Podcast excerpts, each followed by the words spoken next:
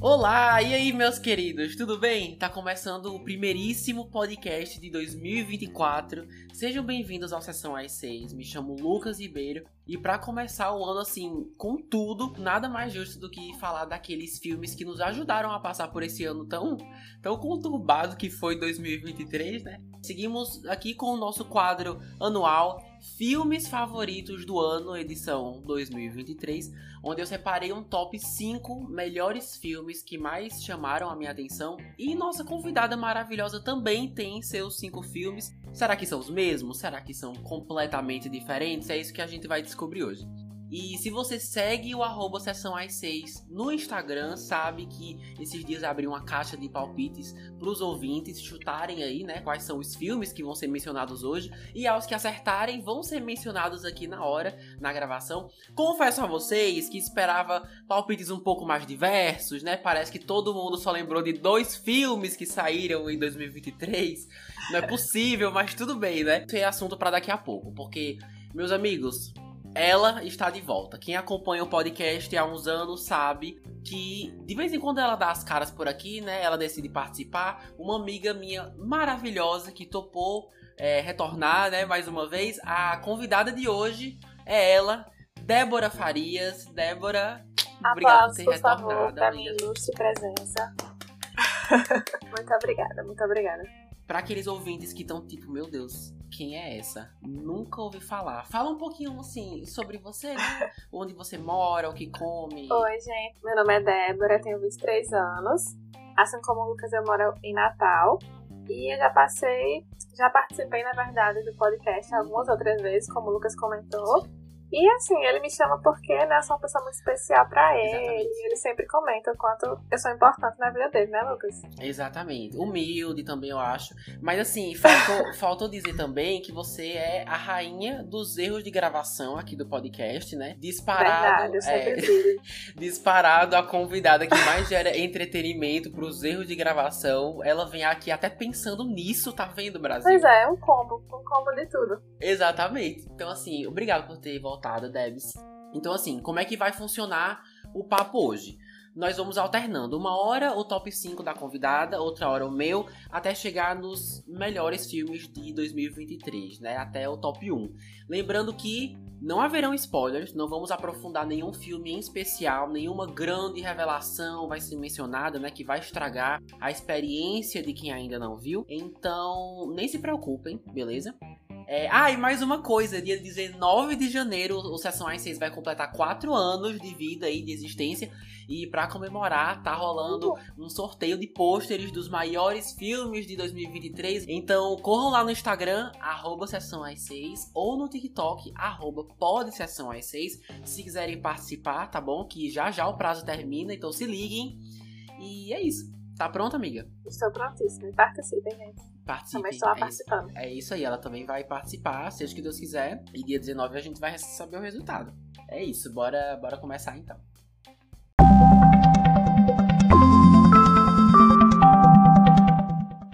Meus amigos, é o seguinte.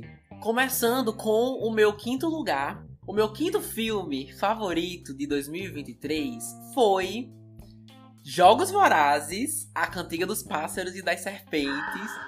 Oh, que foi? Eita, quer ver? Foi o top 5 dela também, certeza. Eu tô achando que a gente vai coincidir num grau que eu tô até um pouco assustado. Mas tudo bem.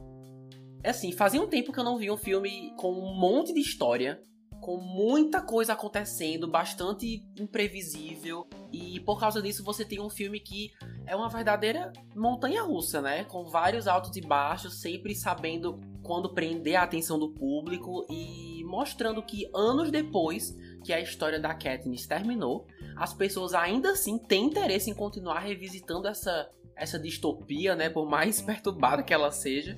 Então, assim, só dando uma contextualizada para quem não assistiu, essa história, dessa vez, né, ela se passa décadas antes da história da Katniss, e aqui o protagonista é o Snow, que vai se tornar aí o grande presidente Snow, que é o maior vilão da saga. E aqui temos sua versão mais jovem, que vai orientar a tributo do Distrito 12, que é a Lucy Gray, uma cantora, na edição dos Jogos Vorazes aí, que ela vai participar daquele ano.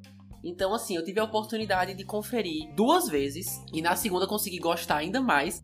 Você já indo assistir sabendo que vai ser uma história de origem, de um futuro vilão, ou seja, de uma pessoa que até o filme terminar, você já sabe que não vai ter tudo o que quer, que ele não vai conseguir tudo o que quer, e tudo bem, porque essa é a proposta do filme, né? Você indo com essa mentalidade, eu consegui gostar do desfecho bem mais, assim, sem entrar muito em detalhes. Tinha comentado com Débora, a primeira vez que eu assisti foi com ela, e o final eu achei muito agridoce, eu não sabia muito como me sentir. Mas reassistindo, você já sabendo o que esperar e já sabendo que o foco é o vilão, consegui gostar ainda mais. E também indo assistir sabendo que esse aqui é só um capítulo, né? E que muito mais coisa acontece na sua vida depois disso. Eu entendo também quem diz que o final foi meio arrastado e que eles perdem o ritmo e tudo mais. Mas assim, foi o que eu falei. Se você levar em consideração que esse filme não é sobre os Jogos Vorazes e sim sobre o Snow, que tudo aqui tá girando em volta dele e de quem ele vai se tornar, tudo faz mais sentido, né? O filme ser do jeito que é faz mais sentido, pelo menos fez pra mim. Então, tá aí o meu top 5, né? É em quinto lugar, no caso. Hoje eu acredito que deva estar nas plataformas de compra ou aluguel de filmes, né? Já que saiu do cinema esses dias. Eu não vou comentar agora sobre esse filme, porque ele também tá no meu top 5. Beleza. Não vou comentar agora só por isso. Vai se abster, né? Não vai ser capaz de comentar, beleza. Já olhando aqui a listinha dos palpites dos ouvintes, eu já consegui perceber que ninguém ainda acertou. A minha lista esse ano, pessoal, tá meio previsível, tá? Tudo que vocês me ouviram elogiar esse ano no podcast é basicamente o que eu coloquei aqui nessa lista. A lista então, tá muito assim, previsível, não tem como fugir. É, mas faltou mesmo. Mas é isso, meu quinto filme, Jogos Vorazes, filmão, assistiria de novo, achei maravilhoso. E espero muito que a saga volte, né? Tipo, com próximos filmes aí, quem sabe, não sei. No meu top 5, o quinto filme que eu coloquei na minha lista é um filme da Netflix, chamado Mafia da Dor, ou em inglês Pain Hustlers. É um filme que tem como protagonistas o Chris Evans e Emily Blunt, e eu coloquei esse filme na minha lista, primeiro pra ter um filme que não fosse tão previsível assim. Sim, justo. E segundo lugar, porque é um tema que teve em alta durante esse ano de 2023, que é a epidemia de overdose por opioides e fentanil nos Estados Unidos. E esse filme ele traz o quanto a indústria farmacêutica pode controlar as pessoas que consomem esses medicamentos e como podem controlar as pessoas que prescrevem esses medicamentos.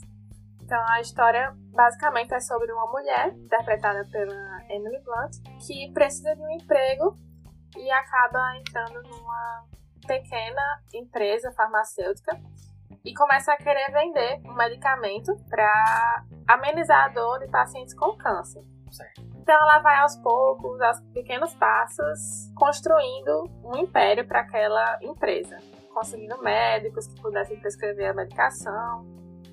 E aí a empresa cresce muito e eles lidam com as consequências desse crescimento, né? Eles ficam querendo sempre mais, que as vendas sempre aumentem, eles reclamam que está estagnado e querem sempre aumentar. Eles pensam em ampliar a prescrição desse medicamento não só para pacientes com câncer, mas também dores que existem outros medicamentos que são eficazes também, outras dores que existem outros medicamentos que podem ser usados, mas eles querem expandir. E aí, enfim, acaba saindo do controle essa venda e eu acho que mostra assim que aconteceu e acontece nos Estados Unidos, que é realmente uma epidemia de overdose, de vício nesse tipo de medicamentos.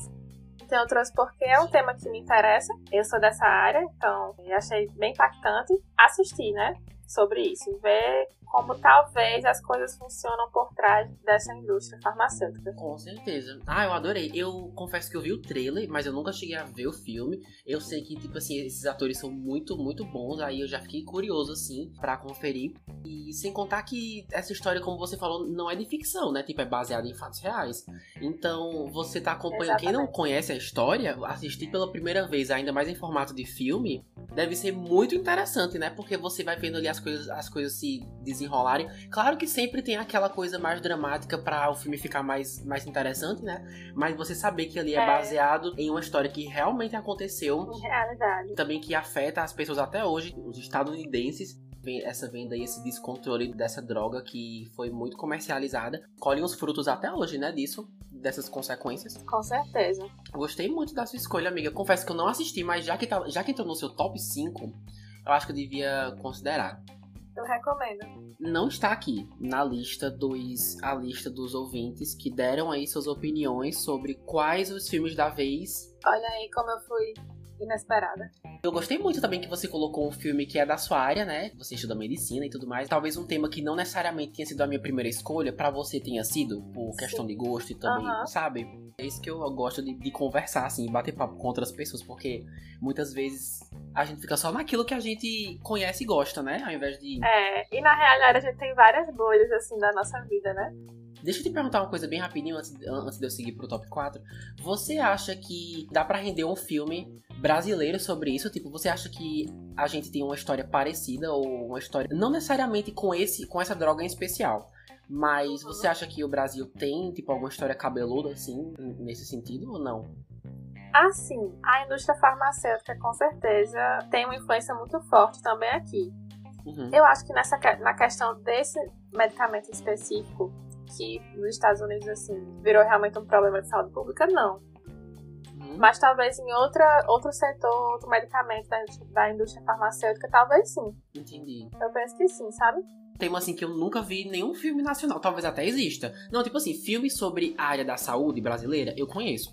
Mas, assim, sobre algum escândalo envolvendo alguma área específica e que repercutiu o país inteiro, confesso que nunca assisti. Eu acho que ia ser interessante. Eu também não conheço. Então fica aqui, né, as nossas expectativas para quem sabe, um futuro diretor aí, ou roteirista, alguém tá escutando esse episódio, né, já vai anotando aí nossas ideias. Fica a dica aí, né? Pois é, eu também acho. Pra você, inclusive, né, serve esse conselho. Quem sabe, não é? Eu não faço aí um filme louco sobre o escândalo da indústria farmacêutica no Brasil, não sei. Não, beleza, mas agora continuando com top 4, né? Meus amigos, o meu top 4 também foi um filme que veio uma segunda vez, fez uma diferença grande. Dessa vez, tô falando de quem? Wonka! Olha, seguinte, quando eu vi pela primeira vez, que inclusive foi com Débora também, as minhas expectativas, assim, estavam meio altas. Fui pro cinema já sabendo que iria achar o máximo e no final das contas nem foi pra tanto, sabe? Saí querendo ter gostado mais. E quando minha família mostrou interesse em ir, a experiência foi muito melhor, assim. Pessoal, o Wonka, pra quem não sabe, é um musical que, coincidentemente, também é uma história de origem, né? Mas dessa vez sobre o ícone do doce, Willy Wonka, e como ele se tornou o mestre da fábrica de chocolate, né? Que todo mundo conhece. Lançar esse filme no final do ano foi uma ideia super inteligente, em que as famílias e amigos se reúnem em tempo de festa, de fim de ano, né? Por que eu digo isso? Porque a história é sobre isso, né? A celebração da amizade, da família, da imaginação. E o que me fez gostar ainda mais, vendo de novo, foi justamente essa coisa de você nunca deixar de sonhar, porque uma hora você vai chegar onde quer. Que tudo bem você se permitir sonhar alto e conseguir reassistir no momento que eu tava precisando muito ser relembrado dessas coisas, sabe? Pra mim, filmes que enaltecem mensagens assim nunca são demais. É muito fácil você desanimar com tudo que tá acontecendo no mundo, e cada um ainda tem os seus problemas diários, né? Então eu gosto desses filmes que não são a coisa mais original de todas, mas que me conquistam por conseguir divertir, né? E ao mesmo tempo que te deixa mais animado pra enfrentar as dificuldades, e ao mesmo tempo te inspiram a continuar seguindo em frente. E assim, sair do cinema com a sensação de que tudo é possível é bom demais, sabe? São essas sensações que a gente tem desde criança. E eu acho isso muito mágico, você captar esse sentimento. Eu acho uma coisa muito, muito bonita. Por isso que o Wonka acabou sendo tudo que eu precisava naquele momento. Inclusive, minha família adorou também, achou o máximo. Então, isso também ajudou bastante, né? Você tá rodeado de pessoas que estão ali vendo com você, que estão querendo assistir, que adoraram. Então, isso ajudou bastante. Ainda deve estar no cinema, se eu não me engano. Se não está, então deve estar pra comprar ou alugar nas principais plataformas digitais, tá bom? Eu ia comentar uma coisa que você disse que o filme inspira a gente, né, a sonhar, perseguir muito, os nossos sonhos. Sim. Aquela coisa muito boa que os filmes infantis trazem pra gente, né? O que eu amo em animações, assim, em filmes infantis em geral, uhum, é que eles dão na gente aquele sentimento, realmente, de que você pode tudo. De que você pode sonhar, de que você pode ser o que você quiser. Eu também achei isso muito fofo no filme, também assisti. Gostei muito. Gostei também do fato de ser um musical. Também as músicas. Você gostou, amiga, das muito, músicas? Muito. Menina, eu tô nessa vibe de escutar algumas músicas até eu não aguentar mais. Tipo, escutando até pra escrever o roteiro desse podcast, eu tava escutando umas músicas desse musical. Às vezes eu tenho dessas. Quando eu gosto muito de algumas músicas ou de algum musical, eu fico reciclando as músicas até eu nunca mais escutar na minha vida, sabe? E algumas músicas dele pegam muito, né? É, tem umas muito boas. São bem chiclete. Uhum, muito chiclete. E é muito gostoso. E ainda mais, tipo, o filme muitas vezes ele sabe não só entregar uma música boa, mas ele sabe também entregar um visual que combine muito Sim. bem com a música que tá sendo mostrada, sabe? Mas é isso, tipo assim, você ter um musical sobre chocolate e imaginação no final do ano, eu acho que é a receita do sucesso, entendeu? E por ser um personagem que eu acho que todo mundo conhece, né? Todo mundo já assistiu a Fantástica Fábrica de Chocolate. Exatamente, então todo mundo meio que já começa a ver, tendo uma noção de quem é, ou então pegando a referência do Umpa Lumpa, né? Eu acho que é bacana, e também porque, tipo assim, é uma história de origem que nunca foi feita, né? Tipo, essa não é uma continuação da Fábrica de Chocolate, não é, tipo... Tem um pouco de nostalgia, sim, mas o que eu tô querendo dizer é que, tipo assim, a história é bem original, e eu acho que a originalidade é uma coisa que a gente tá precisando mais no cinema, sabe? Você comentou também da época do ano, né, que o filme foi criado. E eu não sei pra você, mas pra mim, na minha infância, a Fantástica Fábrica de Chocolate era sempre reprisada perto do Natal, sempre no final do ano. Então pra mim fez total sentido. É mesmo? Ser nessa época do ano. Não, mas quando você fala reprisado, é você reunir sua família pra assistir ou você tá falando na televisão? Não, na TV mesmo, na TV. Né? Nossa, muito bom. Assim, eu confesso que eu conheço mais, eu acho que você também, né? A versão de 2005, por aí, né? A do Johnny Depp. E assim, eu lembro que desde criança eu era fascinado por aquela abertura. A abertura mesmo do filme, que é mostrando eles fazendo chocolate, tipo chocolate derretido. Aí depois vira barra, aí depois eles embalam. Aí, nossa, por mim eu ficava... Nossa, pra uma criança, mano, por mim eu ficava... O filme era só isso, tipo, só a abertura do filme. Porque eu ficava babando, assim. Ah, nossa... Mas, assim, fazendo aquela checagem rápida dos ouvintes, não temos aqui... Não temos o Wonka também. Mais tarde eu falo quais são os filmes. E eu acho que, eventualmente, alguém vai acertar, algum ouvinte aí vai acertar. O meu top 4, eu coloquei o filme da Pequena Sereia. Ah, esse filme, eu esperei muito, porque na minha infância era uma das minhas animações preferidas, então eu tinha uma expectativa muito alta para aquele filme e para mim foi mágico, assim, viver a minha infância de novo, assistir de novo aquele filme. Tiveram, obviamente, muitas polêmicas e muitas críticas com relação ao filme. Assim, no geral, eu achei bem semelhante à animação original. Eu adorei, para mim foi um dos melhores filmes que eu assisti, eu acho que justamente por me trazer essa nostalgia, essa sensação de estar assistindo o filme enquanto criança mesmo, estar rememorando aquele tempo. E, enfim, amei. Eu adorei que você escolheu esse filme, porque eu queria muito ter reassistido agora no finalzinho do ano pra ver se entrava no meu top 5 ou não. Acabou não entrando, confesso, mas eu nem consegui rever, mas eu lembro que foi uma experiência, assim, maravilhosa. É aquele tipo de filme muito família também, pra você chamar todo mundo e saber que todo mundo vai gostar, sabe? Tipo, que... Não, tipo assim... Eu sei que foi um filme realmente muito polêmico, mas eu sinto que ele foi mais polêmico dentro da internet do que eu realmente percebi polêmicas. Isso, do que na vida real, do que gente realmente gritando, triste, com raiva dentro da sala de cinema. Eu não vi isso. Eu acho que todo mundo que assistiu... As crianças adoraram, as crianças na sala de cinema, todo mundo que eu comentava, todo mundo adorou o filme. Eu achei também um filme bem família mesmo, pra assistir as crianças com os pais, enfim, os adultos com os pais... Exatamente. E se eu não me engano, esse filme saiu, acho que na época de férias, ou então perto das férias, alguma coisa, acho que foi em junho, maio, não sei, por aí. Então, tipo assim, é mais ou menos uma época que as crianças estão perto de entrar de férias. E filme, assim, filme da Disney, assim, de princesa, sempre fica muito tempo em cartaz. Então, com certeza deve ter ficado, tipo, em um períodozinho de férias das crianças. Isso, com certeza, deve ter ajudado, sabe? O filme aí bem e tudo mais. Sim. Eu também adorei o filme, achei muito fofo. Outro filme musical que eu fiquei escutando as músicas, assim, direto, que tem até umas músicas novas que eu achei muito boas. Realmente houveram mudanças, mas eu acho que a Disney ainda conseguiu captar muito bem a experiência de você assistir um filme princesa da Disney, sabe? Tipo, eu não acho que eles fugiram tanto dentro do conceito deles, que eles viraram uma coisa nada a ver. Tipo, eu não acho que é uma coisa completamente diferente do que a Disney já fez, sabe? Eu acho que tem mudança sim, mas quando você termina... Toda adaptação precisa, né, de mudança, assim. Sim, exatamente, precisa. E inclusive eu fico feliz que tenha sido adaptado. Eu acho que deixou a história mais interessante. Eu só fico com pena da atriz também aceitar um papel grande desse, ainda mais uma atriz que não era tão reconhecida antes. Pode ser perigoso porque, como a gente falou, no sentido da polêmica, né? Porque dessa vez a melhor atriz que eles encontraram pra interpretar a personagem é uma atriz negra. Então isso foi o suficiente pra muita gente acabar criando polêmicas em lugares, assim, bem tristes e desnecessários da internet. Porque imagina como deve ter sido um momento, tipo, incrível na vida dela. E você não poder, tipo, olhar uma rede social e ver algum comentário triste sobre você. Eu acho muito pesado isso, sabe? Mas o filme foi bem. Poderia ter sido ainda melhor de bilheteria, poderia.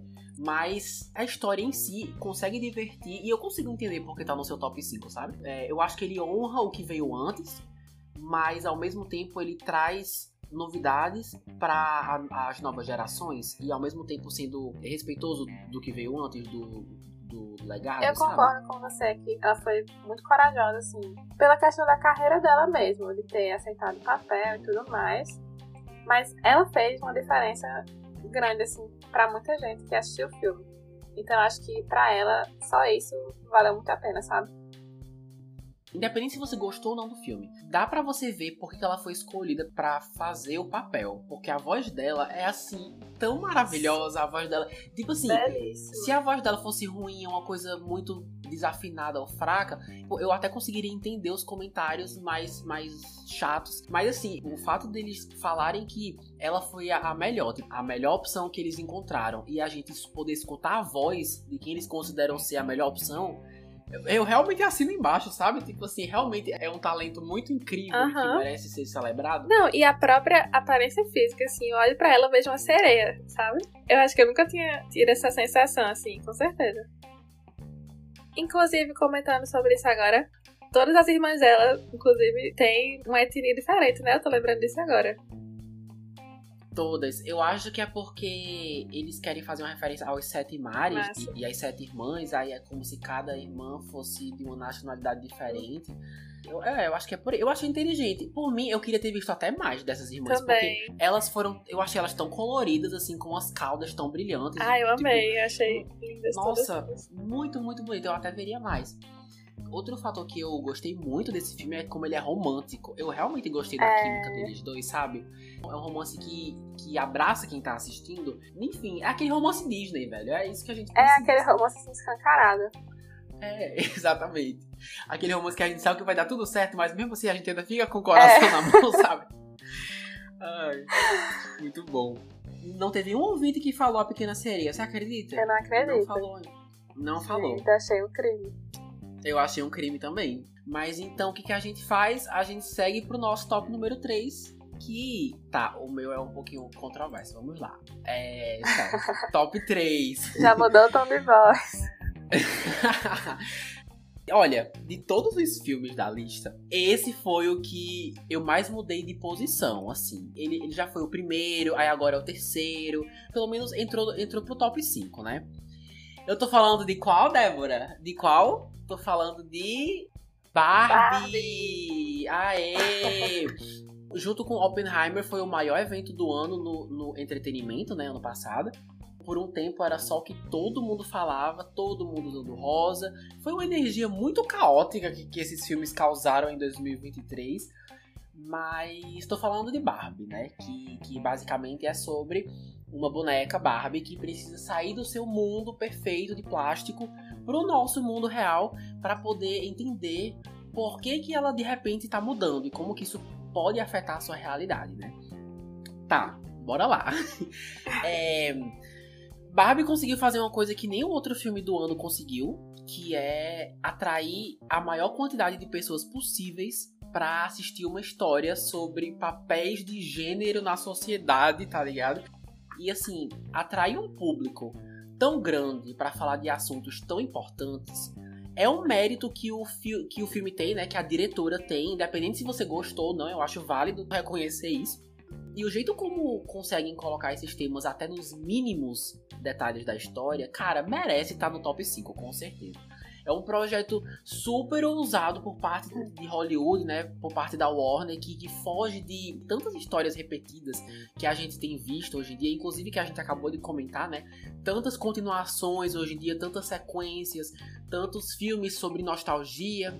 E aqui a gente tem uma história louca, caótica, como eu falei, que é original, vale ressaltar isso, celebrando o que significa ser humano, né? Apesar das diferenças e desigualdades. E ainda mais conseguir fazer isso enquanto é engraçado, triste, é irônico, né? Não é pra qualquer um. Então, crédito aí aonde merece. Porém... Eita, lá vem. Eita, cancelado. Assim, eu confesso que mesmo tendo adorado, eu achei que ia gostar ainda mais, assim. Mesmo pensando bastante, eu ainda não sei dizer exatamente o motivo disso. É uma coisa que eu penso muito, mas eu ainda não tenho as palavras certas. Mas, assim, quando um filme tem tanta mensagem política e social, normalmente eu me divirto mais fácil quando essas mensagens, elas ficam um pouco em segundo plano, assim, pra deixar o público pensar um pouco, e a história principal segue o seu próprio rumo, sabe? Assim, como aqui todas as mensagens simplesmente são o filme, às vezes, só às vezes, parecia um pouco demais. Se alguns aspectos fossem um pouco mais sutis, podia ter sido até mais interessante de assistir, sabe? Pelo menos pra mim. Claro que não é uma regra, e tem filme que consegue sim fugir disso. Não só fugir disso, mas se sair muito bem nesse formato. Mas, pelo menos aqui nesse caso, me pegou um pouco mais. Essa diretora, ela também já dirigiu Adoráveis Mulheres, que inclusive a gente já até comentou aqui no podcast. E também já dirigiu Lady Bird, que também fala... Os dois filmes, né, falam muito do papel da mulher na sociedade. Mas nesses casos, eu sentia uma delicadeza um pouco maior. Uma suavidade na hora de falar de identidade, de amor, que me tocou bem mais. O filme da Barbie tem um pouco disso, sim, mas é mais irregular. Não sei se tá fazendo muito sentido isso, mas enfim. Barbie usa a sátira pra entregar essas coisas de um jeito esperto, sim, mas também bem afrontoso. Então, por isso que merece sim estar no top 5, mas na terceira posição, sabe? Não sei se fez sentido alguma coisa do que eu falei, mas quem ainda não viu, né, e tiver interesse ou quiser reassistir, tá no catálogo aí do HBO Max. Consegui entender, inclusive...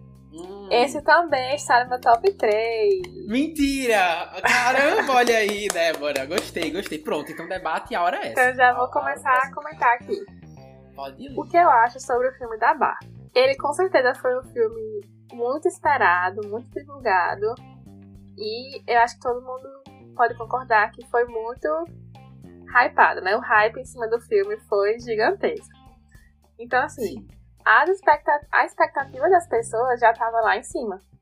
Eu acho que inclusive a sua, que acabou sendo um pouco quebrada, né, com o filme. Mas assim, eu acho que especialmente para quem cresceu consumindo esse universo da Barbie, filmes, músicas, brinquedos, eu acho que foi um acontecimento à parte. Eu acho que para além da divulgação em massa assim, do filme, para as pessoas que cresceram nesse mundo, foi especial, de alguma forma. Foi realmente um acontecimento. Assim como todo filme da Barbie, nas animações, né? Eles sempre trazem alguma mensagem, de acordo com o público-alvo daquele filme, né? Que no caso eram as crianças nas animações. Mas, sei lá, sobre amizade, sobre relacionamento, sobre os pais. Sempre tinha alguma mensagem no final que até mesmo a criança pegava aquela mensagem. E o que eu achei interessante é que no live action... eles mantiveram essa essa pegada e trouxeram uma crítica para a questão de gênero. Assim, muitos adultos realmente foram assistir o filme e, como você falou, por ter sido tão divulgado assim, alcançou um público gigante, que talvez, se não tivesse tanta divulgação assim, não teria chegado a tantas pessoas. Mas eu achei que a mensagem foi bem passada, sabe? E foi bem construída ao longo do filme. Tem muitas cenas que retratam, assim, o choque da Barbie em perceber algumas imperfeições, né, na vida real, que eu acho que pra mulher é importante. Pra mulher, especialmente, impacta, sabe? Eu discordo de você que a crítica foi, talvez, muito escancarada. Realmente foi. Mas eu gostei disso, sabe? Sim. Pra você funcionou. Isso, pra mim funcionou. Não, eu entendi. E eu gostei muito disso que você falou, porque eu acho que deve ser dito, principalmente por uma mulher, né? Que esse filme, eu acho que ele conseguiu ser feito de um jeito que agradasse um grupo grande de pessoas, mas dentro desse grupo grande de pessoas, mulheres em especial devem sentir uma coisa diferenciada assistindo esse filme, pelo fato desse filme não só ser feito por mulheres, mas também ser feito pensando nas mulheres e tendo mulheres como protagonista e como essas mulheres agem e reagem dentro de algumas coisas que são muito assustadoras dentro da nossa sociedade, sabe? Então assim, por mais que... Tipo assim, eu posso ter assistido o filme junto com você, eu posso ter gostado do filme exatamente como você, das mesmas qualidades do filme, não ter gostado dos mesmos defeitos que você também não gostou, mas pra você ainda vai ser uma experiência mais particular, pelo fato do filme, pelo que eu consigo entender, pelo fato do filme ter conseguido expor uma coisa tão íntima feminina, sabe? Eu gostei disso, eu acho que isso merece muito ser celebrado também. Eu achei, inclusive, aquela cena da mulher, que no caso a gente acaba descobrindo que ela era a dona da Barbie, né? Isso é spoiler? Aquela cena. Aquela cena final que todo mundo morre, né, Débora? Não, brincadeira. E ela faz um discurso que, assim, na minha cabeça fez total sentido, e na hora que eu achei o filme, assim, foi super emocionante, sabe? Não, muito. Também aquela cena. O final, pra mim, é a melhor parte. Aquela conversa daquela senhora com a Barbie. Eu acho que é o filme todo resumido em uma cena, sabe? O filme todo sendo encapsulado ali, entendeu? Mas é isso, eu concordo com você. Eu concordo quem amou o filme, eu concordo quem achou o filme um pouco demais. Eu acho que filmes que não tentam muito claramente falar qual é a mensagem que o público tem que entender, são esses os filmes que o público mais consegue refletir, pensar e aceitar sobre as mensagens, sabe? Tipo, quando não é muito enfiado goela abaixo para o público, é mais fácil de aceitar, talvez. É mais, né, fácil de aceitar e de sugerir pro público refletir sobre esses temas, entendeu? E quando você cria uma sátira com a Barbie sobre questões de gênero, que são todas essas pautas muito válidas e que merecem se estar num filme, mas como você faz em um formato cômico e satírico, muita gente acaba aceitando isso como uma provocação, né? E como uma coisa muito afrontosa. E esse filme é um pouco afrontoso por ainda assim escolher fazer isso, né? Então eu acho que teve como resposta pessoas que, ao invés de pensar sobre a proposta do filme, acabaram se sentindo muito provocadas. Atingidas, Isso. É uma forma. Então eu acho que teve isso também. Então, assim, eu achei esse filme muito esperto e que ele merece muito todo o sucesso que tem, mas eu não sei se essa foi a melhor abordagem, a abordagem mais estratégica para fazer o maior número de pessoas refletir sobre esses temas, entendeu? Mas ainda assim, eu achei inteligente o que eles fizeram. Então é basicamente isso. Barbie, meu top 3, e automaticamente, sem eu saber, seu top 3 também. Olha só que surpresa maravilhosa. E, meus amigos, todo mundo falou Barbie aqui. Os ouvintes todos, basicamente, ó, eu vou citar aqui o @ tá certo? Temos uma tal de Amanda Grant, que citou Barbie. Tá certo? Quem é ela? Nós temos parabéns, Amanda. Não sei, é uma estranha aqui que fica me seguindo, eu não conheço ela. Temos também Débora Farias, ela também comentou. Que mais? Nós temos um colega meu do Podpacast, que ele também chutou Barbie, chutou vários filmes aqui, Barbie também está incluído, parabéns, Guilherme. Esses são os que votaram na Barbie e acertaram, outros votaram em outros filmes que podem ou não aparecer mais tarde, mas é isso, parabéns aí aos que acertaram, tá bom? Podemos seguir pro top 2, minha querida? Com certeza. Bora. Beleza. Beleza. Top 2. Vou falar na lata aqui. Guardiões da Galáxia, volume 3. Palmas. Aplausos. Que experiência, assim, louca foi ver esse filme. Antes eu preciso saber, é o seu top 2 também? Não, não é o top 2. Ai, meu Deus, tá bom, então beleza. Beleza. Nossa, assim, realmente foi uma experiência louca ver esse filme. Até ouso dizer que foi o melhor dos 3 filmes dos Guardiões que saiu. É verdade. Pra quem não viu, essa é a última jornada com esse time de personagens.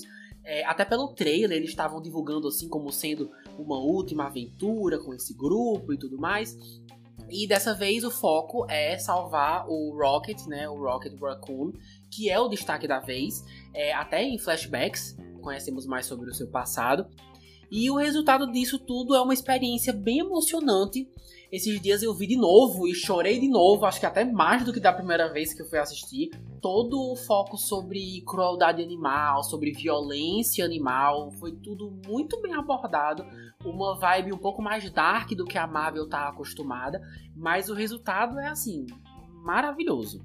Ah, e também outra coisa, manter essa vibe, oh meu Deus, quem será que vai morrer, né? Não sei, deixar assim nesse vai morrer, não vai, entre os personagens protagonistas, serviu muito bem pra história, porque como todo mundo já sabia que era o último filme dessa formação, né, desse time, qualquer um podia morrer, ainda mais os atores deixando claro que eles não fazem questão de continuar na Marvel, né, e tudo mais. Então, assim, qualquer coisa que acontecia na história, mano, eu já achava que todo mundo ia morrer, sabe? Assim, foi muito louco. Eu fiquei com o coração na mão do início ao fim.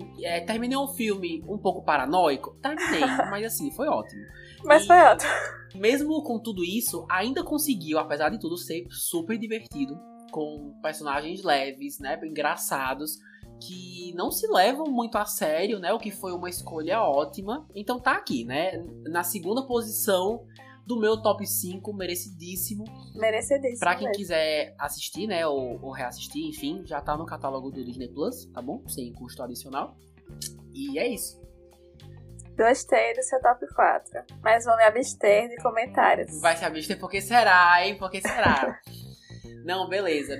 Não já, sei, já, quem sabe mistério. A gente fala um pouquinho mais sobre isso. Agora, deixa eu ver se alguém, não é possível. A maioria falando ou Barbie ou Oppenheimer. Então, assim, é que eu acho que Barbie e Oppenheimer ofuscou todo, assim, o resto do ano inteiro, né? Foi.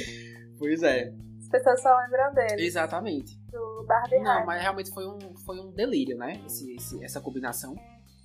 Foi. Mas foi mesmo. Agora, quero saber o seu, Débora. Eu tô morrendo de curiosidade pra saber o seu top 2. Meu top 2, você já comentou sobre ele, foi Jogos Vorazes: A Cantiga dos Pássaros e das Serpentes.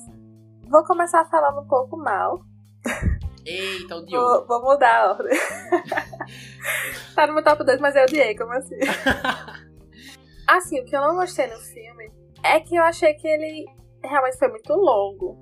Se alongou demais. Eu acho que são quase 3 horas de filme, né? Acho que são umas 2 horas e pouco, quase 3 horas de filme. Eu acho que isso acaba cansando um pouco a quem tá assistindo. Mas ao mesmo tempo, enquanto eu assistia, não pareceu ser tudo isso. Me envolvi no filme, assim, do início ao fim. Algumas partes não foram tão envolventes assim. Mas eu acho que da metade pro final tá acontecendo bem de forma dinâmica. E eu até tinha comentado com você, Lucas, que eu acho que até pra quem não tinha assistido os filmes anteriores ou lido todos os livros, também deu pra entender, também fez sentido.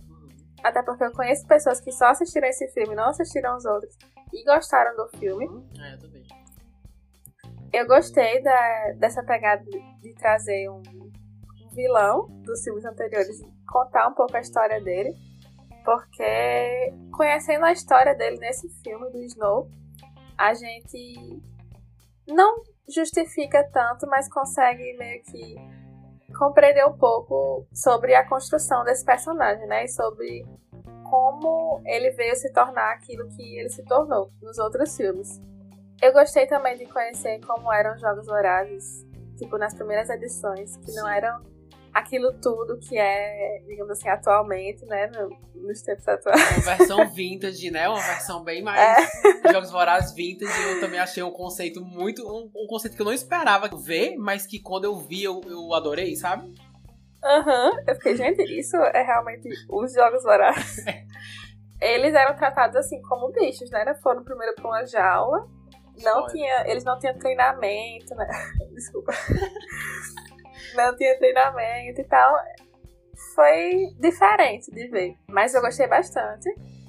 Tá no meu top 2 por um motivo, então foi realmente um dos meus filmes favoritos que eu assisti no ano. E eu acho que ter assistido no cinema fez uma grande diferença também. Foi muito bom ter assistido esse filme no cinema. E eu entendi completamente quando você falou que é um filme longo, mas nem sempre parece longo, porque foi aquilo que eu falei antes sobre o filme conseguir contar muita história, sabe? Tipo, tem muita história nesse filme. É, tipo assim, realmente é um pedaço da vida desses personagens em menos de 3 horas. E realmente, assistir 2 horas e meia, 3 horas de filme é bastante coisa. Mas quando você percebe a quantidade de informação que a gente consegue ver quanto na vida dos personagens se passam, tipo, anos, é muita coisa, sabe? São muitos acontecimentos importantes em um período curto.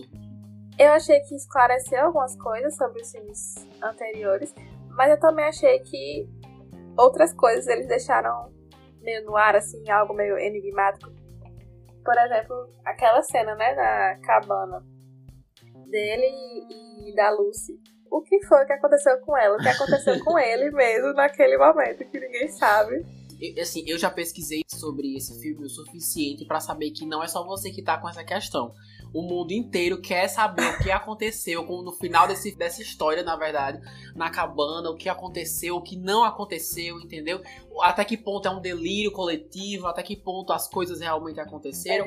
A gente não sabe, mas tipo assim, a gente tem que dar crédito que a partir do momento que eu e você ficamos debatendo sobre isso até depois do filme acabar, é porque realmente foi bem feito, né? Tipo, é porque realmente foi feito de um jeito pra deixar a pessoa meio curiosa ali pra sair do filme depois. E eu acho incrível quando o filme faz isso mesmo, sabe? Deixa no ar pra você teorizar sobre o que poderia ter acontecido, o que aconteceu, o que não aconteceu. Sim. Até porque deixa aquela curiosidade até, quem sabe, pra um próximo filme, né? Um próximo livro. Com certeza.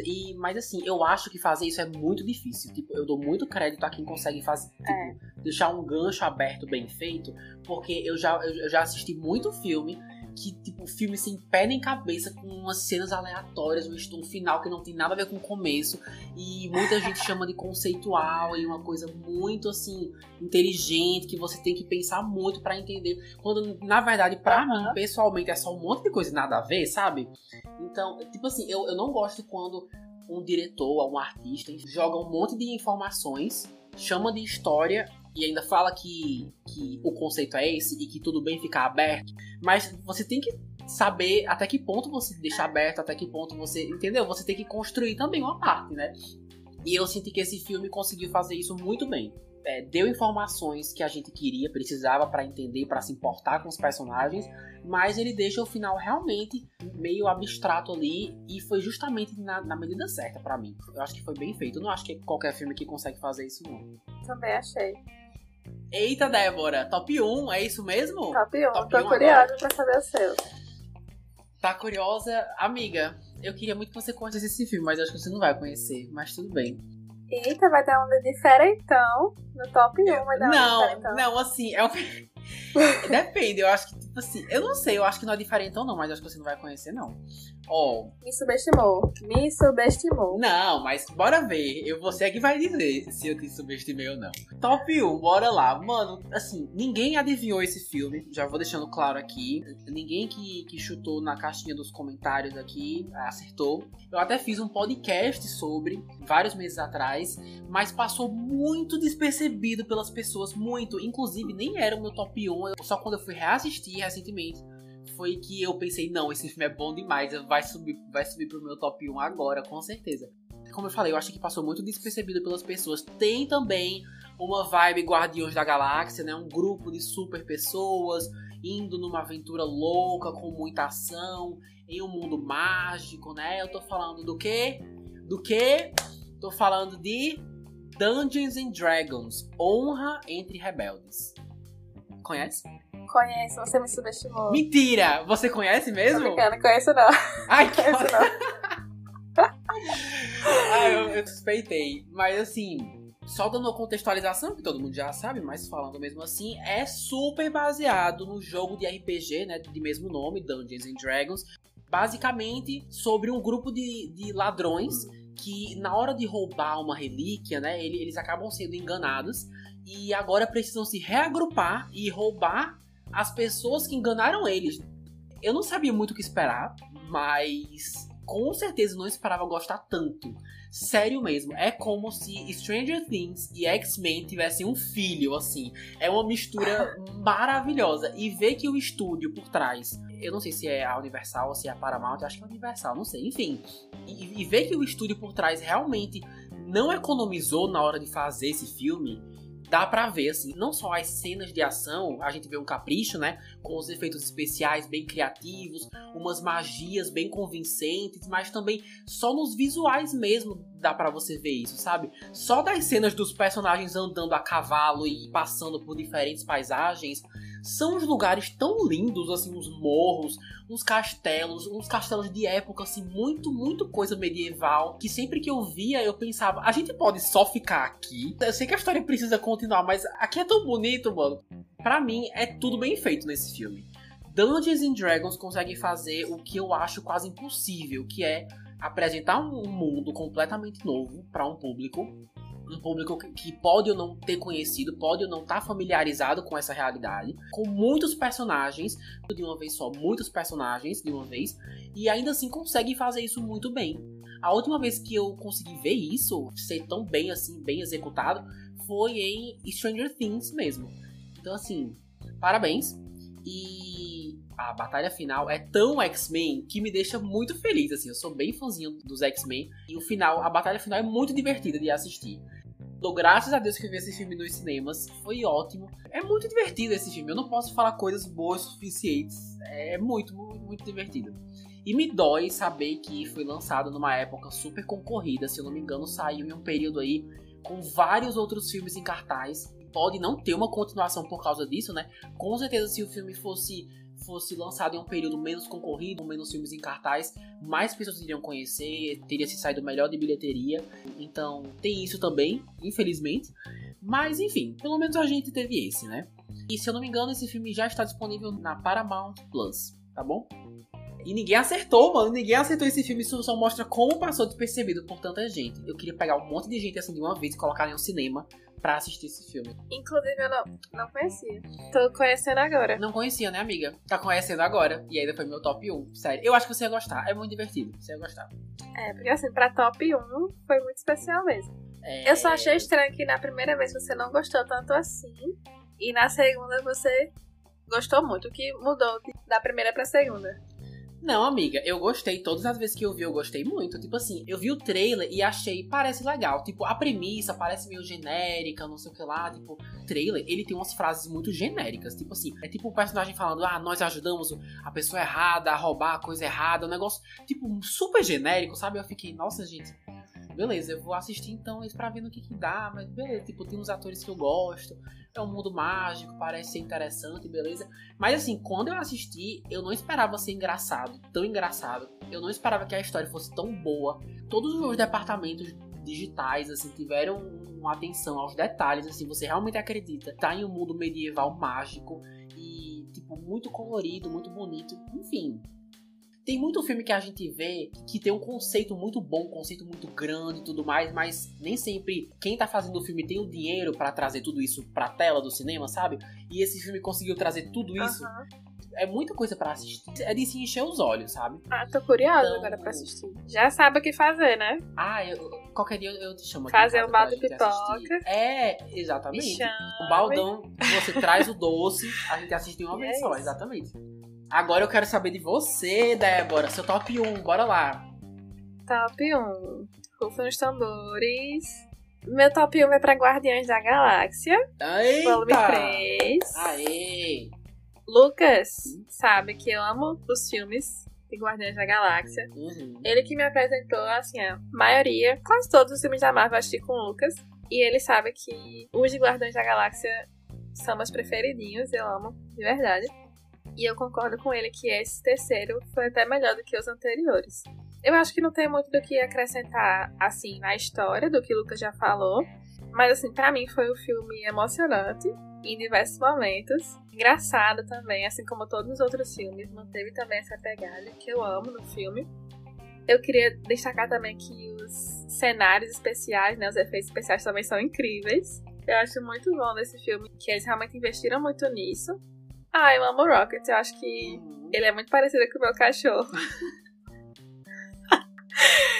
Então, em vários momentos do filme eu ficava lembrando dele. Meu cachorro parece um guaxinim. Você acha, Lucas? Amiga, mais ou menos. Mas... E é isso, meu top 1 não poderia ser outro, que eu realmente amei esse filme. Depois eu vou pedir pra você mandar uma foto do look pra mim, pra eu postar nos stories do Sessão às 6, pra comparar, pra ver quem acha parecido. Se é look é parecido com Rocket. Vou mandar, todo mundo. Se não tem nada a ver, eu vou colocar uma enquete, assim, pra ver se... Mas, assim, eu cobro pela imagem dele, tá? Não vá pensando que eita, é cobro, vixe, então deixa pra lá. Não, tenho dinheiro pra isso não, esquece. Ah, meu Deus. Não, mas eu fiquei muito feliz, que tô muito feliz, na verdade, que é o seu top 1, é um filme maravilhoso. E eu entendi exatamente o que você falou quando disse dos efeitos especiais, porque assim, hoje em dia, filme hollywoodiano é só o que tem, né? Efeitos especiais, mas esse filme tem muitas sequências, principalmente dos flashbacks, em que nós vemos personagens que não existem interagindo ali entre si. Esse filme teve muita captura de movimento, né, de atores com marcas no rosto e tudo mais, pra capturarem animações pra personagens digitais, né, principalmente naquelas sequências do Rocket criança, né, naquelas jaulas e tudo mais. Esse filme tem muitas sequências destacando e falando sobre animais e protagonizando animais que obviamente não existem, né, que são criados por computação gráfica, e não teve um momento nesse filme que eu pensei, não, isso aí realmente, nossa, muito mal feito. Não, isso aí é uma tela verde, considera. Não, tipo, você vê todos os fios, muito assim, bem feito. Todo o pelo dele, tipo, nossa, tipo, todos os detalhes, sabe? Até o bagunçado. Expressão. Natural. Isso. E assim, o nível de realismo é uma coisa que merece muito ser celebrada. Inclusive, eu ia adorar se fosse indicado a um Oscar, né? Tipo, quem sabe, a melhores efeitos visuais, assim, melhores efeitos especiais. Eu acho que merecia demais. É uma coisa bem diferenciada que a Marvel faz. Assim, Marvel sempre trabalhou com efeitos especiais, né? Não é de hoje. Mas o jeito como eles decidiram investir dessa vez em realismo para os animais e como isso afeta a mensagem do filme, eu acho que merecia, sim, ser indicado, sabe? É isso. Acho que é Guardiões da Galáxia Volume 3, como eu falei, ninguém escolheu. E o nosso top 5 acabou. Ou seja, agora eu vou ler todos os filmes que vocês gostariam, pelo menos, que tivessem na nossa lista, mas que acabaram não entrando. Alguns eu vou até me justificar, tá certo? Por exemplo, muita gente falando do Oppenheimer. Oppenheimer, gente, eu gostei. Eu assisti Oppenheimer. É um filme muito bem feito, mas que não tirou proveito da oportunidade que teve para falar do impacto da bomba atômica em certas civilizações, comunidades e tudo mais. Eu acho que ele poderia ter feito isso. Eu sei que o foco é em volta do criador da bomba, mas você falar sobre a tragédia que a bomba ocorreu, que também é um dos temas do filme, e não falar sobre certas civilizações, não falar sobre certos impactos, e deixar isso diretamente conectado na história, eu acho que foi uma oportunidade meio perdida. E até um pouquinho irresponsável. Aí eu não me conectei muito, sabe, com Oppenheimer. Você chegou a assistir, Débora? Eu não tenho nem como comentar, porque eu realmente não assisti. Falha minha, mas eu não assisti. Eu vi muita gente comentando também Super Mario, a animação Super Mario. Você chegou a ver? Eu também não cheguei a assistir Super Mario. Não, eu também não. Então, assim, por isso que eu não tenho nem como opinar, mas eu soube que é muito bom. E pra você que gosta de animação, né, foi um filme animado aí que deu muito o que falar, que foi super bem de bilheteria também. Então, justo, né, as pessoas acharem que Super Mario tava na lista. Vi o pessoal comentando John Wick 4. Você gosta de John Wick ou não? Não assisti também. Não assistiu, beleza. Nós temos um filme da Netflix, O Assassino. E um outro filme também que eu vi mais de uma pessoa comentando é Killers of the Flower Moon, que é Assassino da Lua das Flores, alguma coisa assim.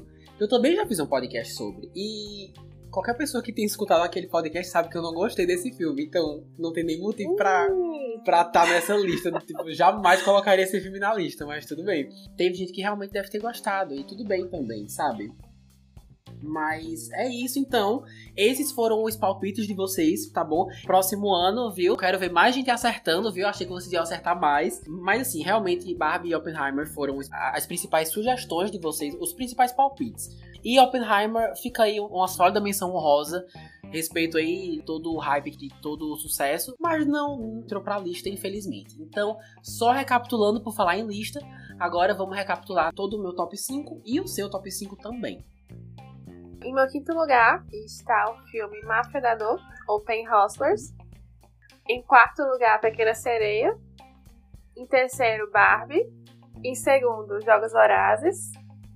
E o top 1 foi Guardiões da Galáxia, volume 3. Perfeito, perfeito. E o meu top 5 foi, em quinto lugar, Jogos Vorazes, A Cantiga dos Pássaros e das Serpentes. Quarto lugar, Wonka. Terceiro, Barbie também. Segundo lugar, Guardiões da Galáxia, volume 3. E em primeiríssimo, Dungeons and Dragons, Honra Entre Rebeldes. Foram parecidas, né, nossas escolhas? Foram parecidas, sim. Mas assim, sendo bem sincero, eu achei que ia coincidir ainda mais. Que ia ser mais parecido ainda.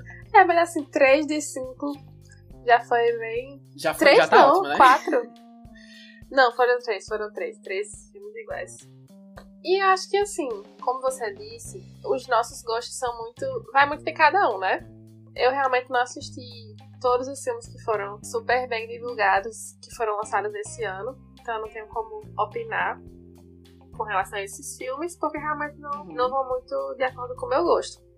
A minha lista foi baseada nos que eu acho que mais esperei também pra assistir, e que de alguma forma me chamaram a atenção. Com certeza. Quando eu digo, por exemplo, que Barbie ficou em terceiro lugar e que Dungeons and Dragons ficou em primeiro, eu não necessariamente tô falando, por exemplo, que Barbie é pior do que Dungeons and Dragons, ou Dungeons and Dragons é melhor do que Barbie. Eu só tô falando por ordem dos filmes que eu mais me conectei, os filmes que mais me divertiram, e eu consegui criar uma conexão melhor com os meus gostos pessoais. Não necessariamente tô falando qual é melhor ou pior, né? Também tem essa. Uhum. Porque é tudo questão de gosto. Até porque algumas pessoas, sei lá, gostam mais de comédia, sim, outras gostam mais de ficção científica. Então depende muito disso também. Exatamente. Então assim, eu suponho que muita gente que tenha comentado achando que a gente ia falar de Oppenheimer, de Assassinos da Lua das Flores, sejam pessoas que gostem mais de drama, de filmes mais de época, com máfia talvez, filmes mais de premiação, filmes históricos. E isso também é uma coisa muito relativa, né? Porque a gente escolheu mais filmes que a gente conseguiu se conectar mais. E dessa vez foram filmes que a gente se divertiu mais assistindo, né? No caso, o nosso top 5, né? Então, realmente é muito relativo. Na próxima seria interessante também ter alguém que tivesse os gostos um pouco mais diferentes, né? Talvez. Pronto, então assim, em 2024, pessoal, eu não vou chamar Débora mais, tá certo? Eu vou chamar outra pessoa. Não, você me chama. Ela acabou de falar que não gostou de ter participado e que preferiria que eu tivesse chamado outra pessoa. Então assim, é com esse clima muito bom de amizade, fraternidade, que a gente vai chegando ao final de mais um episódio, tá bom? Lembrando que vocês estão vendo como ele distorce as coisas, né? Lembrando que vários filmes comentados hoje já têm seus próprios episódios, viu? Jogos Vorazes, temos episódios sobre Barbie, Dungeons and Dragons, A Pequena Sereia, Wonka. Vou deixar todos os links na descrição, beleza? E agora eu quero muito, muito, muito, muito agradecer a querida Débora Farias. Obrigado por ter topado participar, viu, amiga? De verdade, se você quiser deixar aí suas redes sociais pro pessoal te seguir, se você quiser, fica à vontade. Obrigada, amiga. Eu que agradeço pelo convite. Eu sempre acho uma honra ser convidada para um episódio aqui do podcast. Eu acho que participar aqui sempre me desafia a refletir um pouco mais sobre os filmes que eu assisti. Então, para mim, é ótimo. E ainda mais com você que sabe, né, amiga, que eu te amo. Oh, meu Deus, maravilhosa. Meu Instagram, caso alguém queira ver a minha cara, saber como eu sou, @DéboraSUFarias no Instagram. E é isso, obrigada, amiga, pelo convite. Amei. Ah, eu que agradeço. E lembrando, meus amigos, que o sorteio tá rolando a todo vapor, tá bom? Corram lá no Instagram, @sessãoas6, pra ficarem por dentro de tudo. Até o dia 19 de janeiro, então se liguem. Qualquer um pode participar. Se você escutou até o final, poxa, muito obrigado. E me contem aí o top 5 melhores filmes de vocês lá no Instagram ou nos comentários do YouTube. Estamos como podcast Sessão às 6. Se quiserem trocar uma ideia, é só ir lá, que serão todos muito bem-vindos, beleza? Um beijo enorme, vamos ficando por aqui e até o próximo episódio. Tchau! Tchau!